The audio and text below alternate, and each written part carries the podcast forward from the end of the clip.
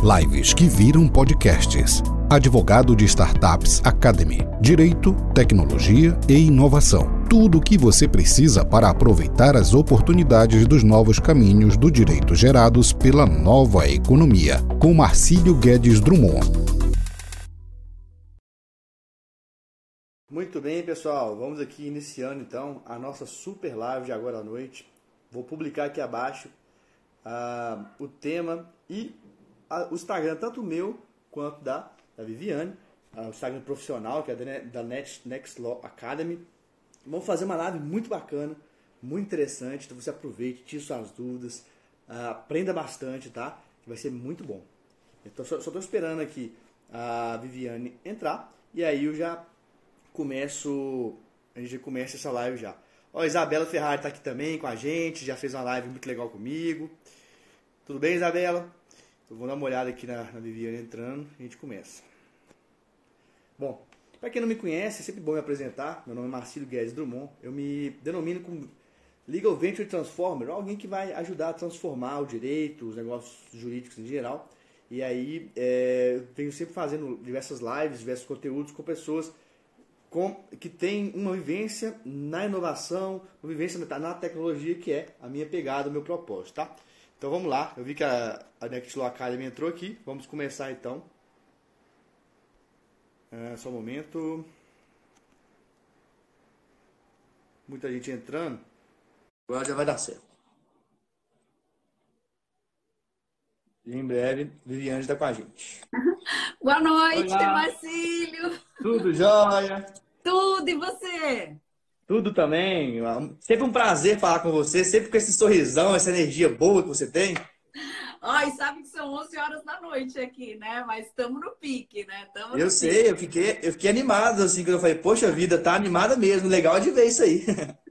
Para quem não sabe, eu estou em Lisboa, eu estou agora me dividindo entre Brasil e Portugal. Então, eu fico mais ou menos dois meses em cada lugar. Então, estou aí me alternando e com essa ideia mesmo, esse tema acabou sendo muito bem escolhido, né? Que é, na realidade, a possibilidade da gente levar para o Brasil um pouco desse conhecimento todo que eu acabo adquirindo aqui, né? Claro, você está literalmente bebendo da fonte diariamente aí, né? Então, Exatamente. na prática, atuando na prática, isso é fantástico. Até porque, como eu te acompanho, eu vejo e eu acho certas suas críticas com um monte de DPO extra blaster profissional que surgiu no mundo aí e que não saiu nem do quarto para poder falar isso, né? Exatamente. É, acaba acontecendo esse tipo de problema, né? Assim, é mais ou menos compreensível. Acho que aqui na Europa também houve isso, né? Porque, claro, é um tema novo. E, na verdade, por exemplo, o Brasil tem uma particularidade, né? A gente tem mais de um milhão de advogados, né? Isso sem considerar as pessoas da TI também. Mas falando mesmo para o mundo jurídico, né? Em primeiro plano, assim. Então, uhum. quando as pessoas verificam a possibilidade de tentarem partir para alguma coisa nova, vai todo mundo para lá. Ok, mas é que eu sempre falo, gente dá para fazer, mas tem um percurso para isso, né? O que não pode é aquela coisa assim, cinco minutos o cara já é tudo, porque não cabe isso, não tem como, sabe, Marcílio? Quem está na estrada há muito tempo sabe que para você consolidar esse tipo de conhecimento, é uma matéria relativamente nova para a gente, não, não é uma coisa que você vai conseguir faz um curso, por exemplo, ó, eu te, olha, sem querer falar mal, mas você sabe que eu mando a real. Eu claro. dou aula em vários lugares, tal. Teve um aluno meu, ele não tinha contato nenhum com a matéria. Aí ele fez um curso comigo de oito horas, que a gente sempre considera esses cursos como um ponto de partida. E ele montou o curso dele em seguida. Então eu fiquei assim, eu fiquei pensando, eu falei, bom, ele possivelmente, porque foi muito rápido, ele vai saber reproduzir o que ele ouviu na aula. Então, assim, se um aluno fizer uma pergunta para ele, uma coisa, o cara não sabe, porque ele não estudou, não aprofundou. Então, assim, tem espaço para todo mundo que está aí ouvindo, mas você tem um passo a passo que você tem que é, prosseguir. Hoje eu tenho ex-alunos meus que são maravilhosos, mas assim, é aquilo. Se você estudar uma hora por dia, você vai demorar 10 dias para você ter estudado 10 horas. Se você mergulhar na metade do tempo, você vai continuar. Então, é a questão do tempo está relacionada com o grau também da tua dedicação e como uma pessoa está comentando aqui, da vivência, né? Na medida do possível, é super importante você também, de alguma maneira, procurar estar tá atrelado a isso em ambiente profissional, né? Sim, que comentou foi até o pessoal do, do perfil Advogadas do Futuro, que eu já, já entrei um pouquinho, dei stalkeada para conhecer, é bem legal também. Mas por falar nisso, eu acho muito legal falar da sua trajetória, do seu caminho, né? É, porque é. quem vê você toda aí, toda bonitona, não sabe que você já, já, tem muita vivência de muita coisa, né? Então, não é, não é uma, na... saiu agora da faculdade está começando o negócio, não. Já viu muita coisa acontecer aí. É, eu falo que eu já estou na prorrogação, né? Já que já acabou os 45 do segundo tempo, né? Não, na verdade, para quem não me conhece, né, eu, com 20 e poucos anos, tal, passei no concurso da magistratura no Tribunal de Justiça de São Paulo. Eu advoguei antes, né? Advoguei seis, sete anos, mais ou menos. Aí, antes dos 30, eu acabei passando no, no concurso, né? E, de fato, fui magistrada tradicional, clássica, durante 25 anos. Só que, paralelamente a isso, eu tinha já uma vida acadêmica. Não era tão intensa, porque eu sempre trabalhei nos lugares meio complicados e não, também não dava para me dedicar muito, porque você sabe que a uhum. magistratura uhum. tem algumas restrições, né? E uma Sim. das exceções é você poder efetivamente dar aula em ambiente universitário, né? Então, eu dava aulas esporadicamente. Uhum. E, na verdade, olha só, olha como eu sou de outra era. Em 2001, uhum. eu fiz a minha primeira especialização e já foi sobre, já foi em privacidade, né? Eu, na época que a gente não tinha Google, não tinha nada disso, eu escrevi sobre o direito à privacidade das pessoas notórias, né? Esse foi o tema da, da minha primeira pós, que era um Legal. tema que ninguém discutia ainda, que era até que ponto, né? Você, tipo, o cara é famoso, pode tudo. Então já era bem essa lógica para dizer que não, que tem os limites e tal. Aí passaram-se 10 anos, aí eu fui fazer um mestrado nos Estados Unidos. Você sabe que os juízes são privilegiados. Nós temos 60 dias de férias por ano. Agora uhum. acabou a mamata. Aí o que acontece? Eu peguei dois meses de férias em 2012 e dois meses de férias em 2013, condensei todos os créditos e aí, nessa época, que eu fiz também uma parte dos meus créditos em Cambridge, no Reino Unido, uhum. eu tomei, como eu já gostava desse tema, né, ligado, essas questões relacionadas à privacidade e tudo mais, eu acabei escolhendo o direito ao esquecimento, que ninguém falava ainda, ninguém sabia o que era, né? Sim. E foi justamente nessa época que se iniciou o draft do GDPR, que foi em 2012. Então, eu comecei a acompanhar o GDPR em 2012, né? E aí eu sei que eu voltei para o Brasil, estou empolgada, eu liguei para para Recursos Humanos lá do tribunal e falei assim: escuta, quanto tempo falta para eu me aposentar? Porque aí eu descobri meu grande amor, né? Minha grande paixão. Aí a funcionária falou: olha, se não muda nada da Previdência, a senhora consegue se aposentar lá para 2018. Eu falei, ah, tá bom, beleza, tem seis anos ainda de estrada. Uhum. E deu certo. E foi uma conjunção planetária, porque 2018 foi o ano da proteção de dados, né? Então, eu já tinha reunido todos os requisitos, idade, tempo de serviço, tempo de contribuição, consegui né, ter essa sorte de me aposentar com salário integral, que não é integral, né? Que a gente tem umas perdas quando uhum. para, mas enfim. Mas o salário base é integral para fazer o quê? Para me dedicar 100% à proteção de dados. E hoje eu trabalho muito com a parte de educação e formação, tenho as, as minhas atividades editoriais também, né? E está sendo muito bom. E aí eu optei por ficar um tempo aqui na Europa, é, então eu estou me alternando. Então é Sim, isso. fantástico. Eu, eu tenho, eu trabalho muito com educação online e eu fico diretamente é, não só na parte de educação, mas na parte de tráfego, né? Então, eu estou muito é, junto disso. Eu estou em contato com muita gente. Eu vejo sempre seus livros sendo mencionados por muita gente. Obrigada. O tempo inteiro, aqueles livros que você coordena na, na revista dos tribunais, sempre, sempre, sempre, diversos grupos, né? Então, assim, nem sei quantos grupos que eu tenho, mais de WhatsApp, de Instagram, etc. Sempre aparece lá, Viviane, Viviane, Viviane, Viviane. Ah, que bom, então, que bom. é um feedback legal para te falar que realmente você é uma das referências que estão ajudando na proteção de dados do Brasil todo. E é legal você estar tá aí para fazer essa ponte para cá, né? Então, ter pessoas que podem se dedicar a isso e é, enriquece todo o cenário é, do Brasil. É. Então é um feedback legal que eu estou te passando, que eu vejo, e é muito legal isso. E eu que te conheci pessoalmente, obrigada. eu sei quanto você é uma pessoa extremamente fácil de lidar, né? Porque quem não é. conhece, às vezes, faz aquela figura assim, de, não, como será que é? E você é muito fácil de lidar, eu adorei é, isso. É, é eu, eu, eu, já era, apesar que o pessoal no fórum dizia que eu era meio brava, né? Mas é que você meio que tem que vestir, assim, né? A toga imaginária, né? Tal, né? Eu não usava toga, mas, mas eu sou tranquila mesmo. Até vi aí, não sei se ela tá aí, se tiver ainda, dá um tchauzinho, a Eliana Garbosa. A Eliana foi minha assessora lá no tribunal, né? E, e depois enveredou pela proteção de dados, mas ela tá lá no tribunal ainda. E ela sabe, era legal a nossa relação já como magistrada e, e, assessora, né? E depois ela ficou minha amiga, realmente, né? Então, oh, fantástico. Isso, né? Muito legal. Bom, agora entrando no, no, assunto mesmo, né? Primeiro, eu acho importante falar da sua história, porque é uma história legal, uma história motivadora. E aqui, ah, ela e oi, Lili! Eu sempre falo da Lili, que a Lili assiste todas as, as lives. Você não conhece ainda o Marcílio, mas fica aí porque ele é muito divertido. Mineiro, mineiro. Mineiro, né? Porque eu brinco, eu fico mentindo para enturmar. falando bobagem para enturmar.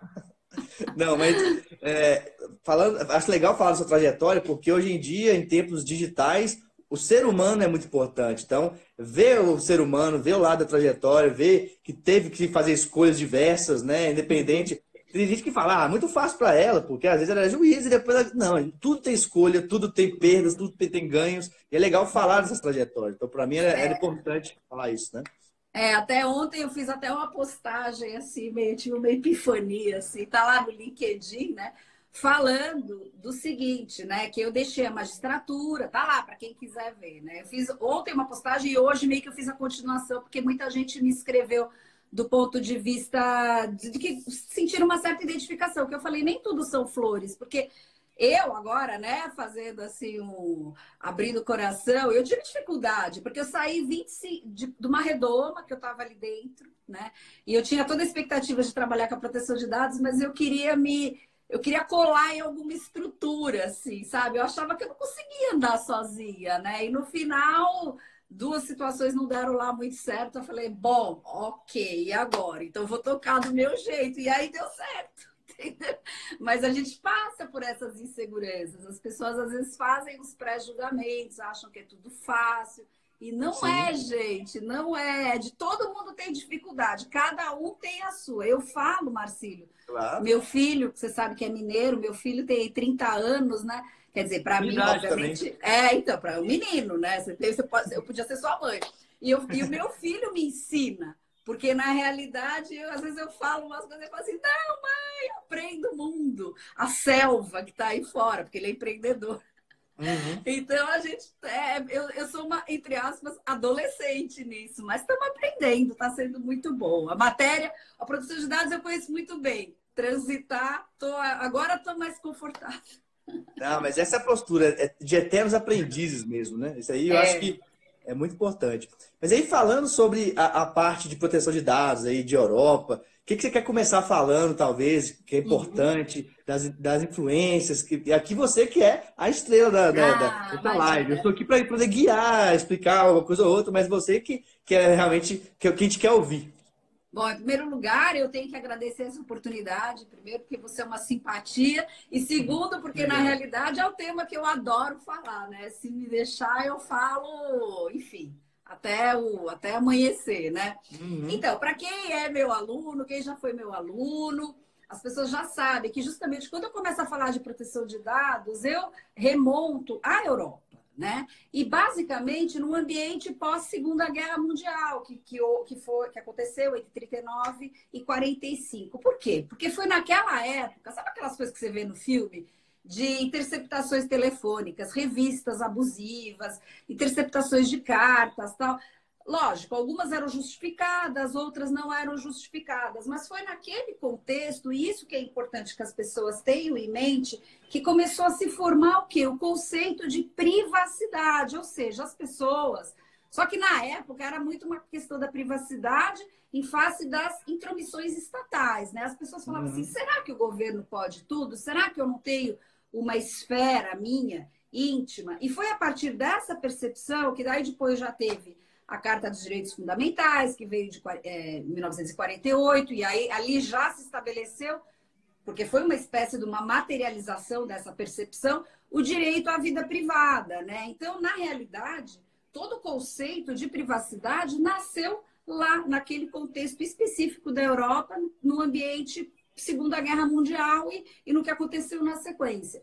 E essa materialização, ela se espalhou em diversas cartas, né, sucessivas cartas, e até que em 1981 teve uma convenção, que é uma convenção internacional, que foi o primeiro instrumento jurídico que definiu já uma coisa um pouco diferente. Mas olha como a Europa já estava adiantada. 81 já havia a preocupação Sim, com o quê?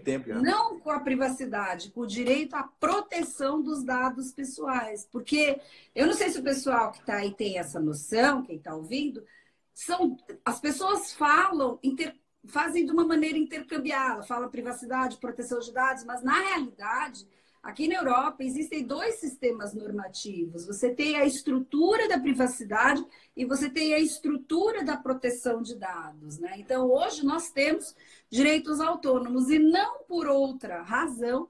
Nós temos uma proposta de emenda constitucional no Brasil, agora, por decorrência de todo esse movimento, que é a proposta número 17, que faz o quê? Inclui, acrescenta um outro direito, além dos direitos que a gente já tem de intimidade, vida privada e tudo mais, que é especificamente o direito à proteção de dados. Eu já ouvi juristas de renome escreverem dizendo que isso é uma bobagem, que é uma sobreposição.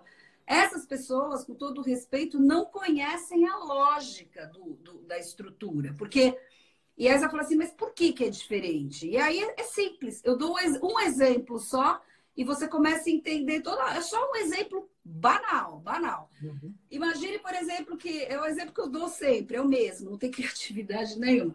Imagina que você, uma pessoa espia no buraco da fechadura um, um, uma pessoa que está lá numa sala, num quarto, alguma coisa assim. Aquela pessoa que está sendo espiada, que nem sonha que está sendo espiada, é, você concorda que ela está tendo a privacidade dela violada? Privacidade. Sim.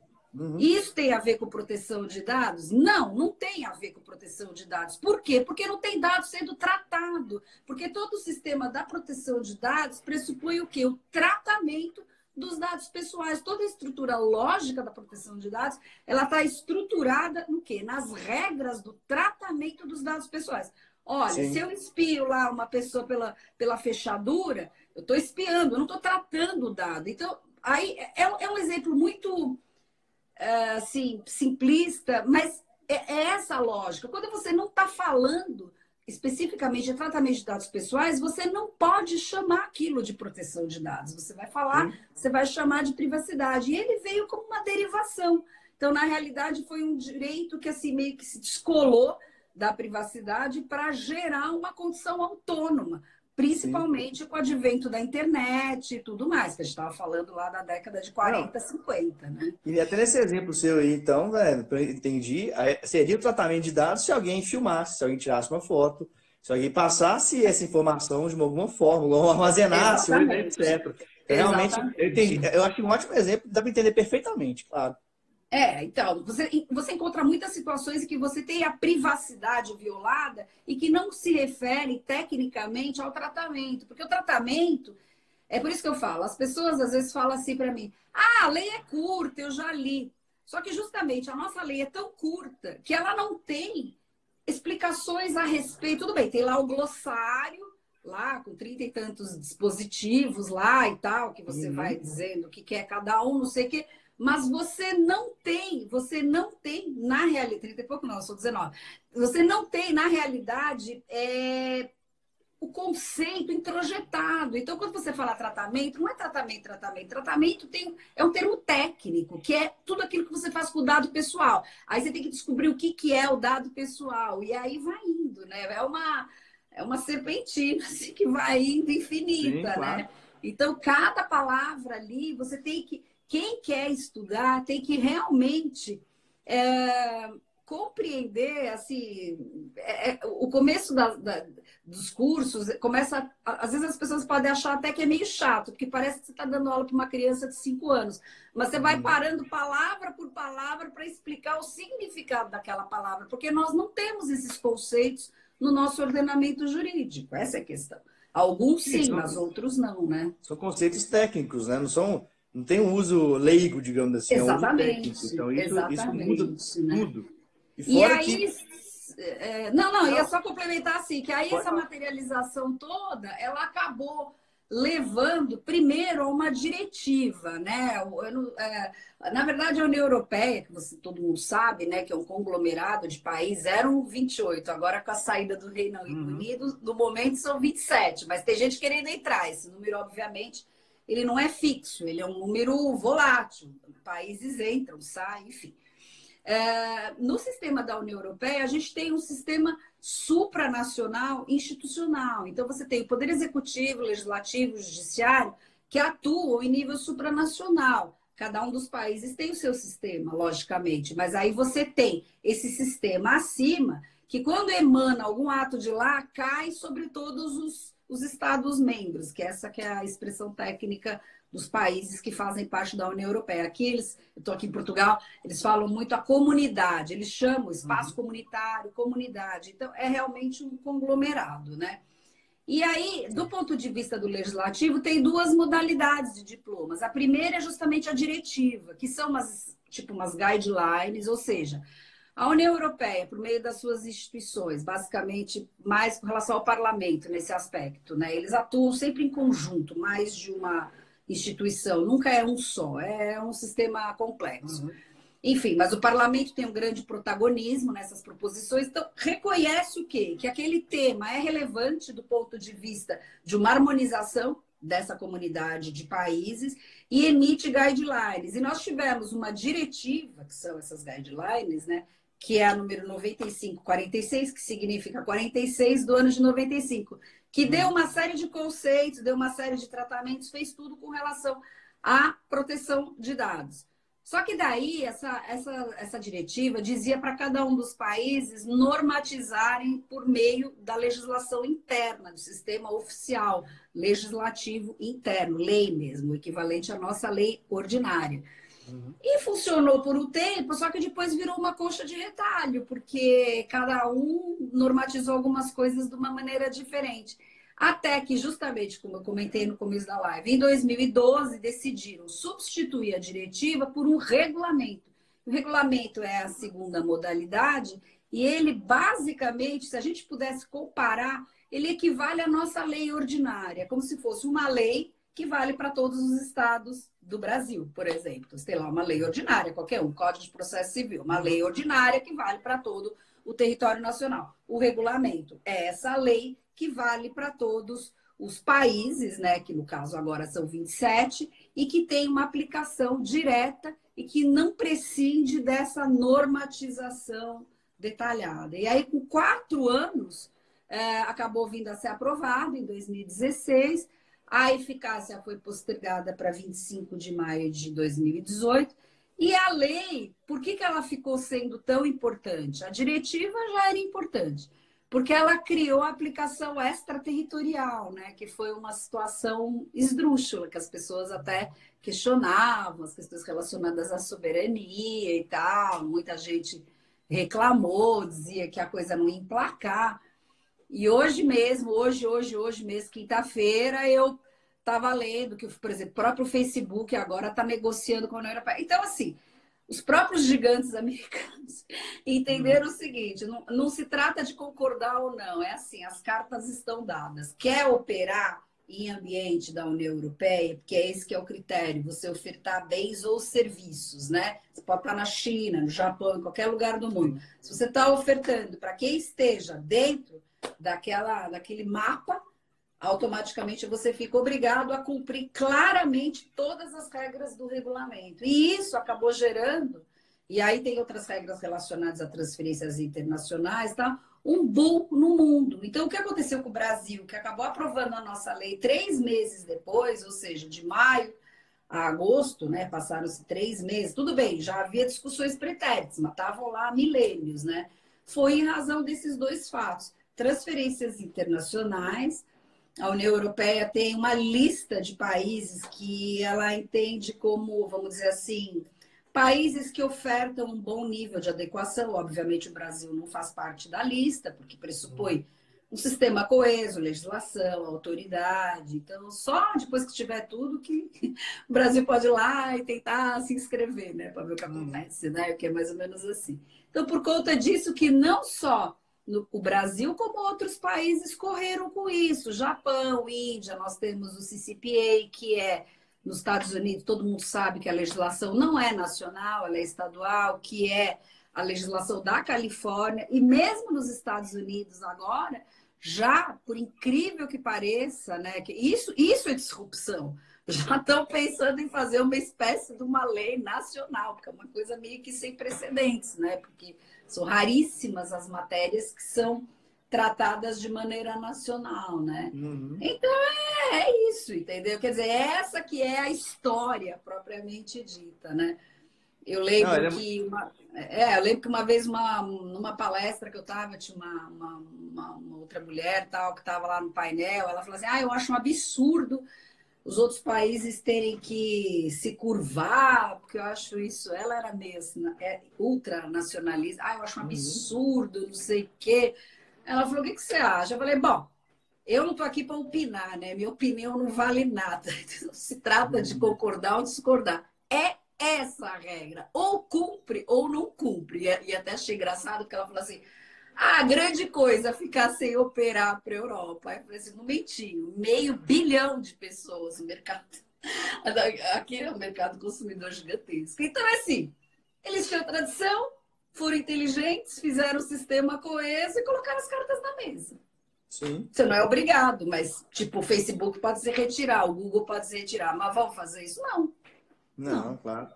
E uma questão que eu, que eu acho interessante, eu gosto muito de, de, pegar a parte antropológica, sociológica. Eu me lembro que em janeiro do ano passado a gente estava junto na Associação da Jogada de São Paulo. Eu questionei muito sobre isso, né? Não além assim, mas que é, nosso país não tinha uma cultura de proteção de dados quase nenhuma. Tinha um outro é. instituto e tal, mas não tinha uma cultura.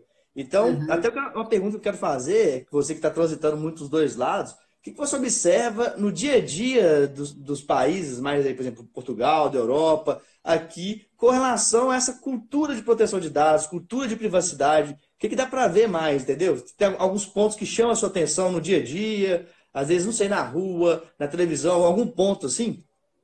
Bom, o que deu para perceber claramente foi o seguinte, por exemplo, é, para mim, a principal exteriorização disso no dia a dia, como eu há muito tempo acesso sites europeus de pesquisa, ou mesmo por viagem, eu acabei comprando apartamento aqui, então antes eu já tinha cadastro, um monte de imobiliárias, essas uhum. coisas todas.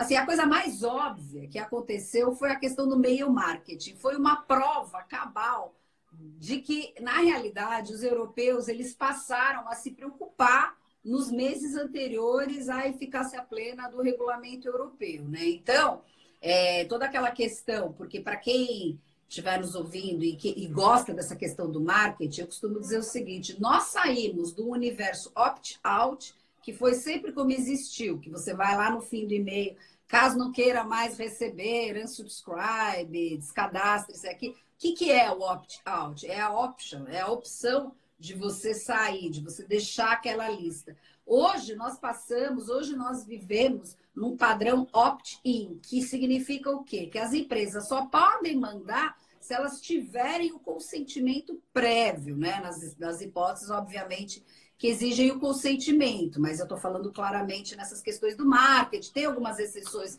com relação a legítimo interesse, mas o ponto não é esse. Mas, enfim, quando uhum. prescinde de conhecimento, esse conhecimento tem que ser prévio. E, e foi muito claro o quê? Que já um bom tempo antes da eficácia plena, né? Por, por que eu falo eficácia plena? Porque o GDPR fala que a lei entrou em vigor em 2016, é diferente do Brasil.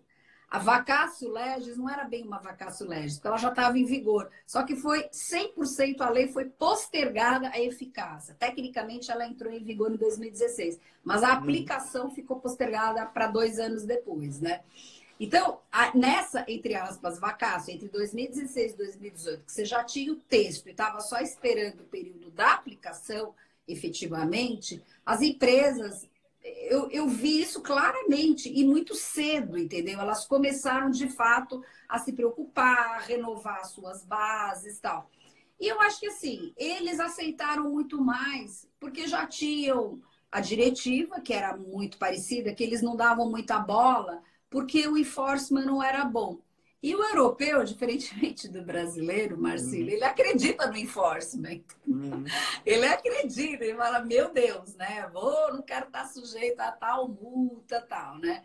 E o brasileiro sempre acha que nada vai acontecer, entra na justiça, pega uma liminar e tal, depois eu resolvo o que eu faço. Aqui uhum. as coisas funcionam diferentes, né? De uma maneira diferente. Então as pessoas respeitam a existência da lei, elas não ignoram. Não quer dizer que todas as empresas, obviamente, estivessem adaptadas em maio de 2018, como até hoje não estão. No entanto, não estão. Em parte por ignorância, em parte por falta de recursos, ou um ou outro país pode ser, por, sei lá, porque também está duvidando, ah, eu sou muito pequeno, tal, não sei o quê. Mas a uhum. percepção que eu tenho é que no Brasil é completamente diferente, entendeu? As pessoas já não acreditam no enforcement. Então, a dificuldade acaba sendo maior, porque você não tem a tradição e a uhum. gente sabe, né? E posso falar com propriedade por ter estado no judiciário, né? Que na realidade as pessoas recorrem ao judiciário para tudo, né? E muitas vezes para não cumprir as suas próprias obrigações, né? E aí, naquelas situações meio cinzentas, pá, uma liminar resolve a vida do cara por não sei quanto tempo, né? Então, infelizmente, não é o mesmo grau de engajamento, que também acabou se agravando pelos problemas que a gente teve nessa fase, né? A gente teve o veto relativo à autoridade, que o veto, tecnicamente, na minha opinião, estava correto, né? Porque, é, falando assim, tecnicamente, o projeto era de iniciativa do executivo. Quando foi para a Casa Legislativa e o executivo determinou, de, na redação do projeto, que a autoridade ficaria vinculada ao Poder Executivo, eu não concordo, mas era o que estava no texto. Quando foi para a Casa Legislativa, houve uma alteração para que passasse a ser uma autarquia. E voltou para o presidente. Ame ou odeie presidente Temer, ele é professor de direito constitucional. Ele sabia que não podia haver isso tecnicamente e vetou toda a parte específica da autoridade. Aí mudou o governo, aí mudou as prioridades, isso e aquilo. Conclusão: estamos a seis meses da lei sem a autoridade, o que é, de fato, um problema bem sério. E sabe por que é um problema sério? Não é um problema sério só por conta do enforcement. É que, assim, diferente do GDPR, porque a nossa lei é super parecida, que na GDPR é enorme, é enorme, é enorme, enorme. Tem uma parte gigantesca só dos considerando que tem, que tem é, eficácia normativa e uhum. mais 99, enfim, é enorme. Diferentemente, e tá tudo lá.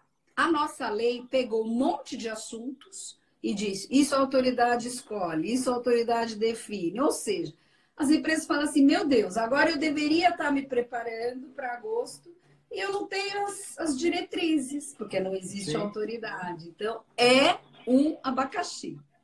É, até porque pensando como empreendedor, de repente o empreendedor gasta dinheiro, gasta, faz uma série de questões, se adequa o que ele acha que é, aí a autoridade vai lá e fala que é outra coisa e vai gastar de é. novo. Eu, vejo muito empreendedor falando isso. Ah, eu prefiro esperar para ver, porque não tem nada certo ainda no Brasil. E eu entendo o lado do empreendedor. Não vou é, dizer que é certo é. ou que é errado, mas eu é. entendo, eu entendo ele também. É, mas corrida, assim, né? eu, eu, acho que assim, tem muitas coisas relevantes que, que não estão normatizadas, mas eu acho, e agora essa é uma opinião pessoal minha, né? Que independentemente disso, as empresas que começarem minimamente a se adequar, ainda que elas não façam de uma maneira tão profunda, até porque a adequação à lei, as pessoas falam, ah, vou ter que gastar milhões. Lógico que não, uma, uma MEI, um microempreendedor individual, ele tem que ter algumas regras que ele vai ter que observar. Pouco importa que é uma corporação multinacional ou uma. Você que é da área de startup, você não tem nem ainda o contrato social. Ok, essa unidade ela vai ter que se adequar de alguma maneira. E já existem muitas coisas que você precisa já fazer, que não dependem da autoridade. Então, por exemplo, é, no caso das startups mesmo, né? Existem alguns, alguns pressupostos lá, apesar que a lei diz que potencialmente vai ter, poderá ter prazo diferenciado tal.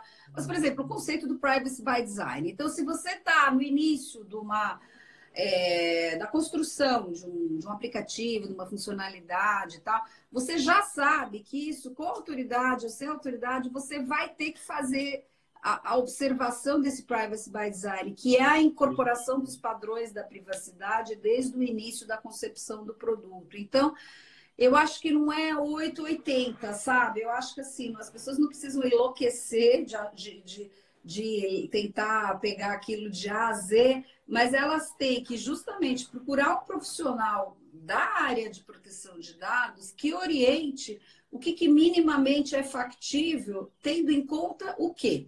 O tamanho da empresa, o tipo de negócio, o que, que é mais relevante e o que, que dá para fazer independentemente da autoridade. Né?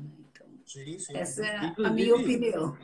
Eu concordo também, inclusive, focando na, na, parte de segurança da informação, né, que não é uma uhum. parte é, jurídica. Claro que a pessoa pode unir os dois, mas não é uma, uma parte. É, no, no, núcleo dela, não é, essencialmente, não é jurídica. E aí, é algo, é algo que eu acho também que vai crescer muito é justamente isso, a segurança da informação. É, Porque algo é. que é importante, né? Claro, você está cansado de saber falar, mas muita gente não sabe ainda, acha que o jurídico vai resolver tudo e não é. Não. Tem muita coisa que é fora do jurídico para proteger os dados que as pessoas às vezes não se é. atentam. Acham que é só um contrato, ah, faz um documento para mim aqui que eu estou protegido. não é isso. É, é, é, eu costumo dizer que a lei ela se apoia mesmo em dois pilares. É uma lei, ok, lei é lei, muito bem.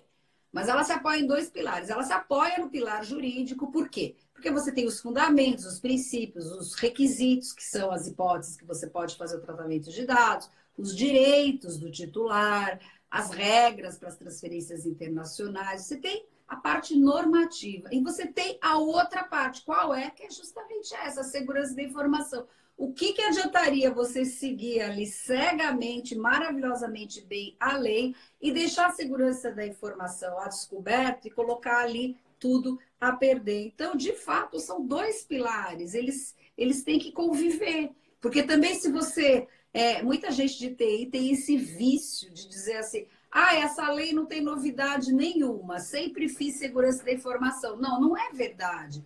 Porque agora você tem que saber por qual razão, qual é o fundamento para você fazer o tratamento. Você tem procedimentos que você tem que adotar as próprias questões relacionadas, por exemplo, às próprias uh, políticas de privacidades internas, os avisos de privacidade, tudo isso está no campo do jurídico. O que você mencionou que é importantíssimo, as revisões, as elaborações dos documentos e as revisões contratuais, isso é do universo jurídico. Então, eu acho que nem advogados e nem profissionais da TI devem achar que é uma prerrogativa. Na verdade, hoje quem é o, até em termos de mercado, quem é o bom profissional hoje? É aquele que consegue compreender bem esses dois pilares. Esse é a mosca branca, né? O cara que uhum. realmente domina essas duas áreas, que é o que vai dar uma componente assim global para o cumprimento da legislação. Sim. Uma outra questão interessante também, é, falando de mercado, eu vejo muito também essa grande corrida né, por DPOs, por formação de, de pessoas que querem trabalhar nessa área. E aí, de fato, poucos, até você falou no comentário, poucos ganham realmente valores altos, né? É, é. Como de pior na Europa, por exemplo. Então, é. muita gente vai se frustrar achando que esse é o caminho. Vai. Só que, por outro lado, é bom porque cria uma cultura de proteção de dados é. mais elevada no país como um todo. É, As pessoas entenderem que todas as áreas vão ter que saber isso, vão ter que entender. Então, tem um lado bom e um lado ruim. Né? Tem a frustração de mercado mas é. tem uma evolução da cultura de proteção de dados do Brasil, digamos assim. É. Eu acho que as empresas grandes pagam bem. Quer dizer, pagam bem, como pagam bem para qualquer profissional bem qualificado a partir de um determinado nível na estrutura organizacional. Não é que o cara vai ganhar bilhões, não é isso. Mas você, equivale, mais ou menos. Eu tenho um podcast, eu vou fazendo um merchan, mas é gratuito. O podcast chama The Privacy Cast. E eu entrevisto lá. Eu, o, o, projeto é. Eu faço em conjunto com o Fabrício da Mota Alves, né? Que foi, enfim, nomeado para compor o conselho da, da NPD, né? Uhum. E a uhum. gente entrevista pessoas, é, autoridades mesmo, né? Já entrevistamos várias pessoas daqui do Brasil. Eu entrevistei duas pessoas de fora, é, dois, três, na verdade, dois portugueses, uma americana, tal, para falar sobre o California Act e tal. E um dos entrevistados, que foi justamente um, um português, e eu perguntei isso, né? Como é que é o bendito do salário aqui, tal, tal, tal, não sei o quê. Ele falou: olha, as empresas grandes equivalem mais ou menos ao salário de diretoria. Então, é um bom salário. Agora, é claro que é como no Brasil, é como qualquer área. Quantas pessoas, quantos advogados ganham salário de diretor como advogado? Poucos, entendeu? Então, as empresas menores, obviamente, não vão é, pagar da mesma maneira. É um profissional que está sendo muito procurado, de fato. Eu acho que nessa fase inicial está sendo até mais valorizado, mas eu acredito que depois as empresas acabam incorporando as, as rotinas dentro da sua estrutura interna. E aí, em algumas hipóteses, vai ser obrigatória a manutenção do DPO, em outras não, que esse é um dos temas que ninguém sabe qual vai ser o critério. No GDPR já tem as três hipóteses que você tem obrigatoriedade de nomeação. No Brasil não tem. Lá diz assim: tem que nomear e a autoridade poderá dispensar, que é um absurdo, porque aí agora tudo e agora no meio no meio, né? Uhum. Mas assim, não é para também chorar, Marcelo, porque olha, é, muita gente está conseguindo desenvolver coisas interessantes, entendeu? É, já tem startups interessantes, tem muitas empresas que passaram a prestar serviços né, de DPO as a service, que é então essa figura terceirizada, né? Que aí, em vez da empresa pagar, vai, vou falar qualquer número, 30 mil reais de salário para o uhum. cara, paga três, e aí esse cara recebe três de um, três do outro, três do outro. Tô falando aleatoriamente, né? Uhum. E não tá lá full time, com exclusividade. Então, é, hoje se permite também trabalhar com alguns modelos assim intermediários, né? Sim. É uma mudança mesmo, né? Eu, eu gosto de dizer que no direito é uma grande inovação, mas o direito está sempre atrasado com as mudanças do mundo da vida. Né? É. mundo dos dados, digamos assim, já é. faz tempo que já existe. Uh, as empresas guiadas por business intelligence, né, pelos dados em si, já faz tempo que, que existem. É. E aí o direito agora chegou isso parece uma revolução. E até por isso, talvez, muitas vezes o TI fala assim, opa, isso é para mim, porque eu já lido com esse tipo de situação parecida há muito tempo. É. O pessoal do direito não está sabendo, eu já, eu já sei. De fato isso é. acontece, né? É, a, a tecnologia vindo cada vez mais à tona, digamos é, assim. É. Mas o cara da TI tem que aprender a lei e o advogado tem que entender todos os procedimentos, minimamente, se ele quiser trabalhar como DPO, né? Porque a, a lei não determina uma, uma qualificação específica, né? Nem os próprios cursos, né? E, e, também não diz que tem que ser isso, tem que ser aquilo. Na verdade, é, um, é uma oportunidade bastante ampla. Por isso que eu digo, o profissional que ele vai ser bem recebido no mercado é aquele que tem o conhecimento. E eu acho que isso é o próprio mercado que filtra mesmo, né? Então não adianta você a pessoa ser teimosa, o advogado falar, olha, eu só vou saber isso, ou o cara da TI, ah, só vou saber isso, porque ele não vai atender às expectativas da empresa. E hoje tem muita gente já boa, por incrível que pareça, em pouco tempo, transitando bem nessas duas áreas, né? Que as pessoas uhum. foram atrás. Tem que ir atrás, né, Marcelo? Claro. O povo faz um negócio lá e vai acontecer um milagre. Não, não tem milagre, gente. É muita ralação para chegar e minimamente é ralação mesmo. Né? Eu brinco muito que, que o, hoje, hoje o pessoal do TI é o novo contador, né? Porque ah, ele é. abriga grande para empresas menores, que o contador faz o contrato, o contador faz tudo e aí não é o advogado. O contador fala, não, o serviço do advogado eu faço. Agora eu tenho que fazer a mesma coisa, mas é sempre é. uma questão multidisciplinar, não adianta. É, é, é. E, e eu sei que assim, as pessoas têm que acreditar, né? Que embora seja uma coisa trabalhosa, aconteceu um fenômeno muito rápido nos próprios Estados Unidos mesmo, que nem tem a legislação diretamente né, em cima da cabeça, mas tem por conta desse fenômeno da extraterritorialidade. O que aconteceu? As, os grandes, os gigantes mesmo, que todo mundo conhece, Google, Facebook, uhum. Apple, Apple, Apple é exemplo evidente, passaram a utilizar a privacidade como um asset reputacional, como um diferencial competitivo, né? Então, já tem acho que quase um ano e meio aí, isso aí até acha no YouTube, tem um videozinho lá, um ad lá, um, negócio publicitário, que é até um, um, telefone vermelho, eu nem sei qual era, acho que faz um ano e meio isso, dizendo Privacy Matters, é o nome do, da peça publicitária. Então, assim, é, o Google também tem, é, aqui na Europa, quando você anda em alguns aeroportos, tem uns totens também tem é, your data, your não sei o que, your choice, qualquer coisa assim. Uhum. Então tem é, hoje essas empresas elas querem, entre aspas, vender para a pessoa, para as pessoas em geral, para o público, o consumidor, que elas se preocupa, que elas uhum. se preocupam com a privacidade. Então, eu acho que é um caminho que vai acontecer também, ou que deveria também acontecer no Brasil, porque é muito óbvio. Tem um, um instituto internacional que chama Reputation Institute, Instituto da Reputação, que faz uma avaliação é, de centenas, milhares de empresas por ano do ponto de vista do quê? Da percepção do consumidor a respeito daquela marca, né?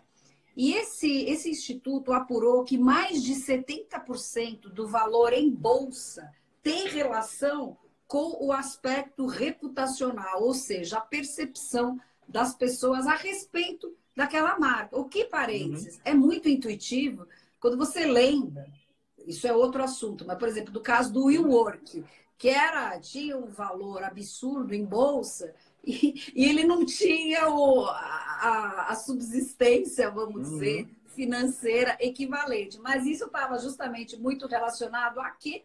A percepção do consumidor. Tipo, o consumidor gosta do produto, em outras palavras. Uhum.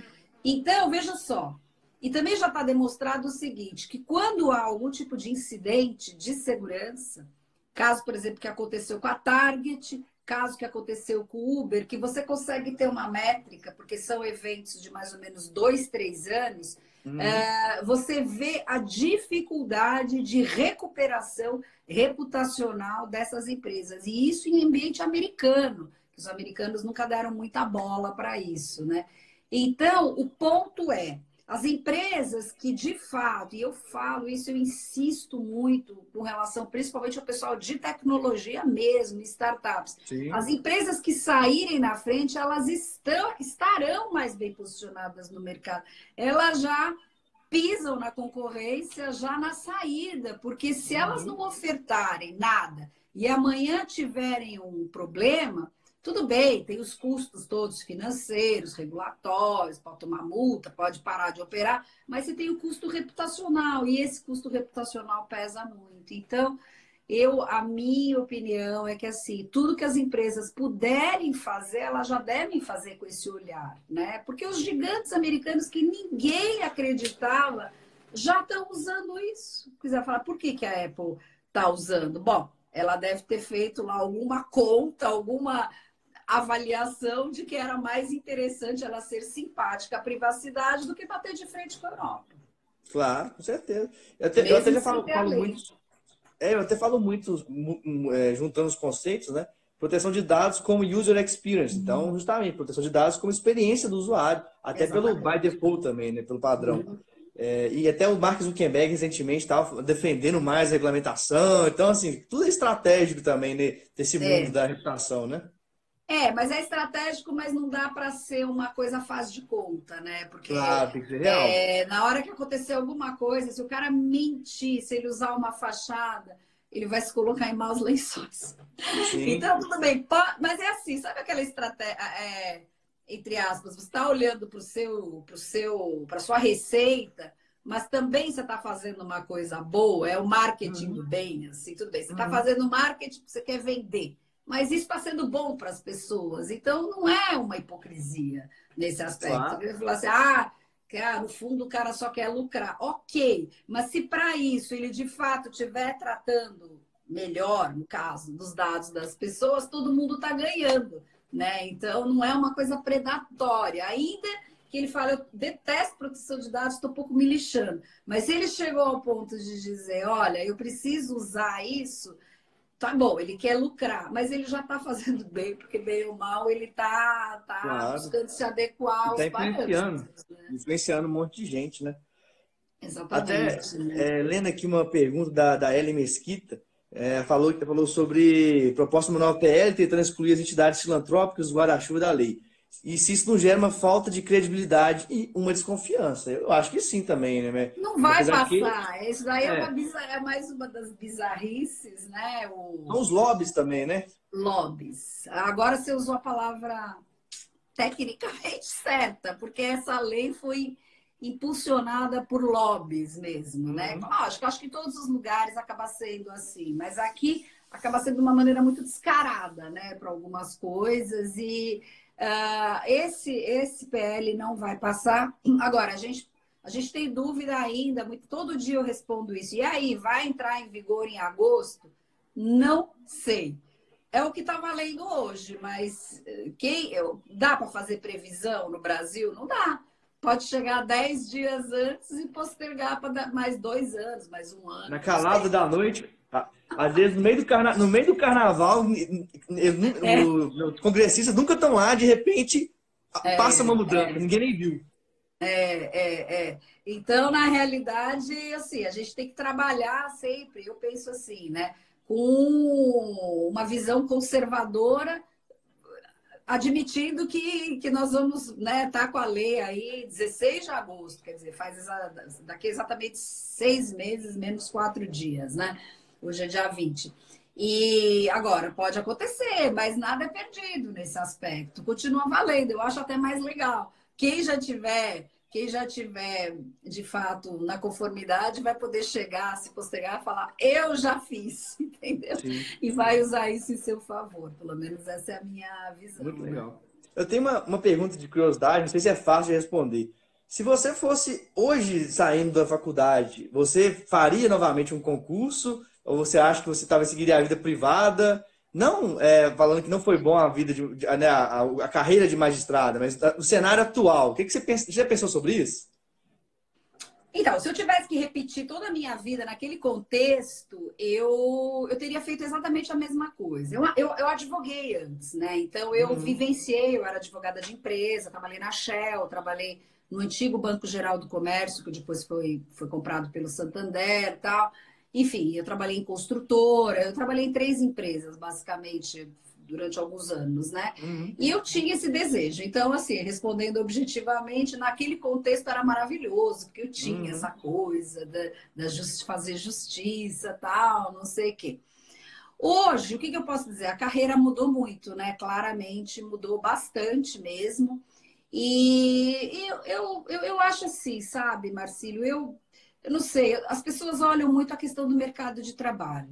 Sim. Claro, você tem que olhar, obviamente, mas eu acho que você sempre é, tem que olhar aquilo que você realmente ama, aquilo que te move, aquilo que faz. Muitos colegas meus falaram assim: Meu, como você está saindo da magistratura? Eu falo, você não gosta? Eu falo, não, eu gosto, mas para mim, sei lá, teve começo, meio e fim, né? Foi uhum. uma opção minha. Eu falei, mas no momento, no fim da carreira, que eu, eu pessoalmente não tinha é, muitas expectativas e a gente sendo bombardeado agora por uma série de coisas. Então, pesou muito mais esse lado. Então, foi uma opção minha.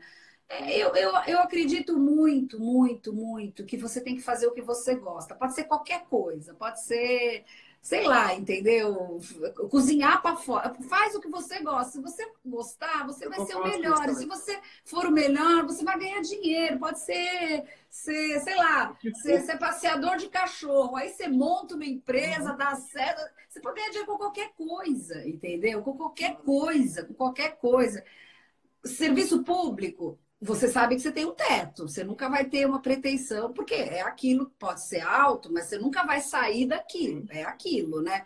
Agora, iniciativa privada, o céu é o limite, né? E eu acho que as pessoas têm que fazer aquilo que elas amam, né? Essa é a minha, é, minha visão pessoal, né? É o que eu falo, falei para o meu filho, é o que eu falo para a galera jovem, pessoal muito, muito estudante de direito me escreve. Eu falo, gente, faz o que vocês quiserem, né? Não tem garantia de nada, faz o que vocês gostem, mas assim, mergulha. Você tem que ser um nerd na sua matéria. Pode ser qualquer coisa, mas você tem que ser o nerd, você tem que ser o melhor, o melhor. É essa que é a minha visão, né? Eu perguntei isso muito porque, é, como a minha ideia é questionar as pessoas a mudarem o padrão jurídico, eu vejo muita gente formando em direito para concurso sem ter uma vocação, só pensando às vezes em dinheiro, só pensando em uma, em uma tranquilidade financeira. Eu questiono muito isso, porque eu falo, gente, o que pode parecer às vezes, ah, passar no concurso de promotor, juiz e ganha muito, na iniciativa privada você pode ganhar muito mais, ter muito mais liberdade. Então não pense só nisso, pense realmente no que você quer fazer, no que você se sente bem, porque senão as pessoas ficam frustradas. Elas, ah, vou fazer direito, vou fazer um concurso e fica a vida inteira sendo medíocre no sentido da palavra, sendo médio, sem, uhum. sem pegar a essência dela e evoluir, né? Uhum. Então, é. acho legal, é legal é, dar esse toque também para as pessoas. Que, Sim, é, eu não enriqueci como juíza, mas eu fui muito feliz, porque era o que eu queria fazer, claro. né? Mas posso dizer para você que para mim funcionou, né? Mas a pessoa que não gosta, ela não vai conseguir ficar. É muito, é muito sofrido você ficar aí anos e anos fazendo uma coisa que não é aquilo, porque eu acho que a gente tem que acordar de manhã e você tem que ter aquele aquela coisa, putz, vou levantar e vou fazer uma coisa que eu gosto. Essa é a minha maneira de ser, né? Eu acho que uhum. todo mundo tem que fazer um, um, um autoexame, tentar descobrir o que, que, te move mesmo, né? E pode ser é qualquer coisa. E as pessoas têm que é? abandonar as, as inseguranças nesse aspecto e saber que se você for bom, você pode fazer qualquer coisa, entendeu? Que seja o melhor. Não tem essa de área saturada. Todo dia surge um, sei lá, advogado de família. Tá, tem milhões, mas tem um que é terrivelmente melhor. Então, é, então é assim, entendeu? É, acho que tem espaço para quem é bom. Essa é a minha opinião, né? É, Agora nada vem fácil. Claro. nada é... vem fácil, né? Viviane, o papo tá maravilhoso, mas o, o, Instagram, depois que vai chegando uma hora, ele corta a live. Já tive é, essa experiência algumas vezes. Tô sabendo. O papo tá muito bom, a gente pode até marcar depois outros papos, né? Então você viu até que eu cheguei. Marcar, sim, sim. Como, como tranquilo, vamos marcar. Eu vou só fazer o último mexer, como você falou. Isso, você queria falar, passar suas redes é, sociais, falar sobre seus livros. Então, eu, eu uso demais, eu não sou igual a vocês que são influenciadores, eu uso um pouco o Instagram, mas não é a minha praia. A minha praia é lá no LinkedIn, é o meu nome completo, Viviane Nóbrega Maldonado, mas quem quiser seguir esse perfil Next Law Academy, que não é um perfil gigantesco, mas todo dia lá no Stories eu ponho as notícias e tal. Aí o site da Next Law Academy é nextlawacademy.com.br, tem os cursos muito bons, alguns dados por mim, outros por outros professores, principalmente para quem está iniciando, os cursos são online e são muito acessíveis mesmo. Lá no site, a gente tem a Bookstore, com todos os livros que eu coordenei agora nesses últimos anos. Então, a gente tem, ó, o primeiro, quem quiser entrar nessa área, vocês têm que começar pelo GDPR, que a gente já está aqui ó, na segunda edição. Depois, o, a própria Lei Geral, pode ver que é um livro maior. Depois a gente tem o de implementação, que é a lei aplicada às empresas. Aí tem esse, que são temas que você gosta bastante, uhum. que é da Advocacia 4.0, que eu coordeno Sim, ótimo livro também. Ferguson. E tem esse que era o primeiro, que era o Direito ao Esquecimento. Se vocês quiserem comprar algum livro, eu sugiro entrar pela bookstore do meu site, porque lá já linka para a Amazon para os, as edições mais atualizadas. A Amazon é marketplace, então tem de tudo lá, tem edição antiga e tal. Entra pelo meu site. E é isso, gente. Quem quiser falar comigo, falem, escrevam, respondo para todo mundo. Ótimo, muito. Não, foi maravilhoso a live. Agradeço também todo mundo que é, assistiu e que vai ouvir depois, porque isso que vira um podcast depois, Viviane. Então, mais uhum. pessoas ouvem depois também. É, se... Claro, não, fantástico. Chegamos ao final de mais um podcast. Siga acompanhando nosso trabalho pelo Instagram, arroba advogado de startups. Faça parte do nosso canal do Telegram, com conteúdos gratuitos e diários sobre o novo direito. Basta procurar por Advogado de Startups Academy no Telegram ou enviar uma mensagem no nosso Instagram e pedir para participar. Espero você no próximo podcast Advogado de Startups Academy com Marcílio Guedes Drummond.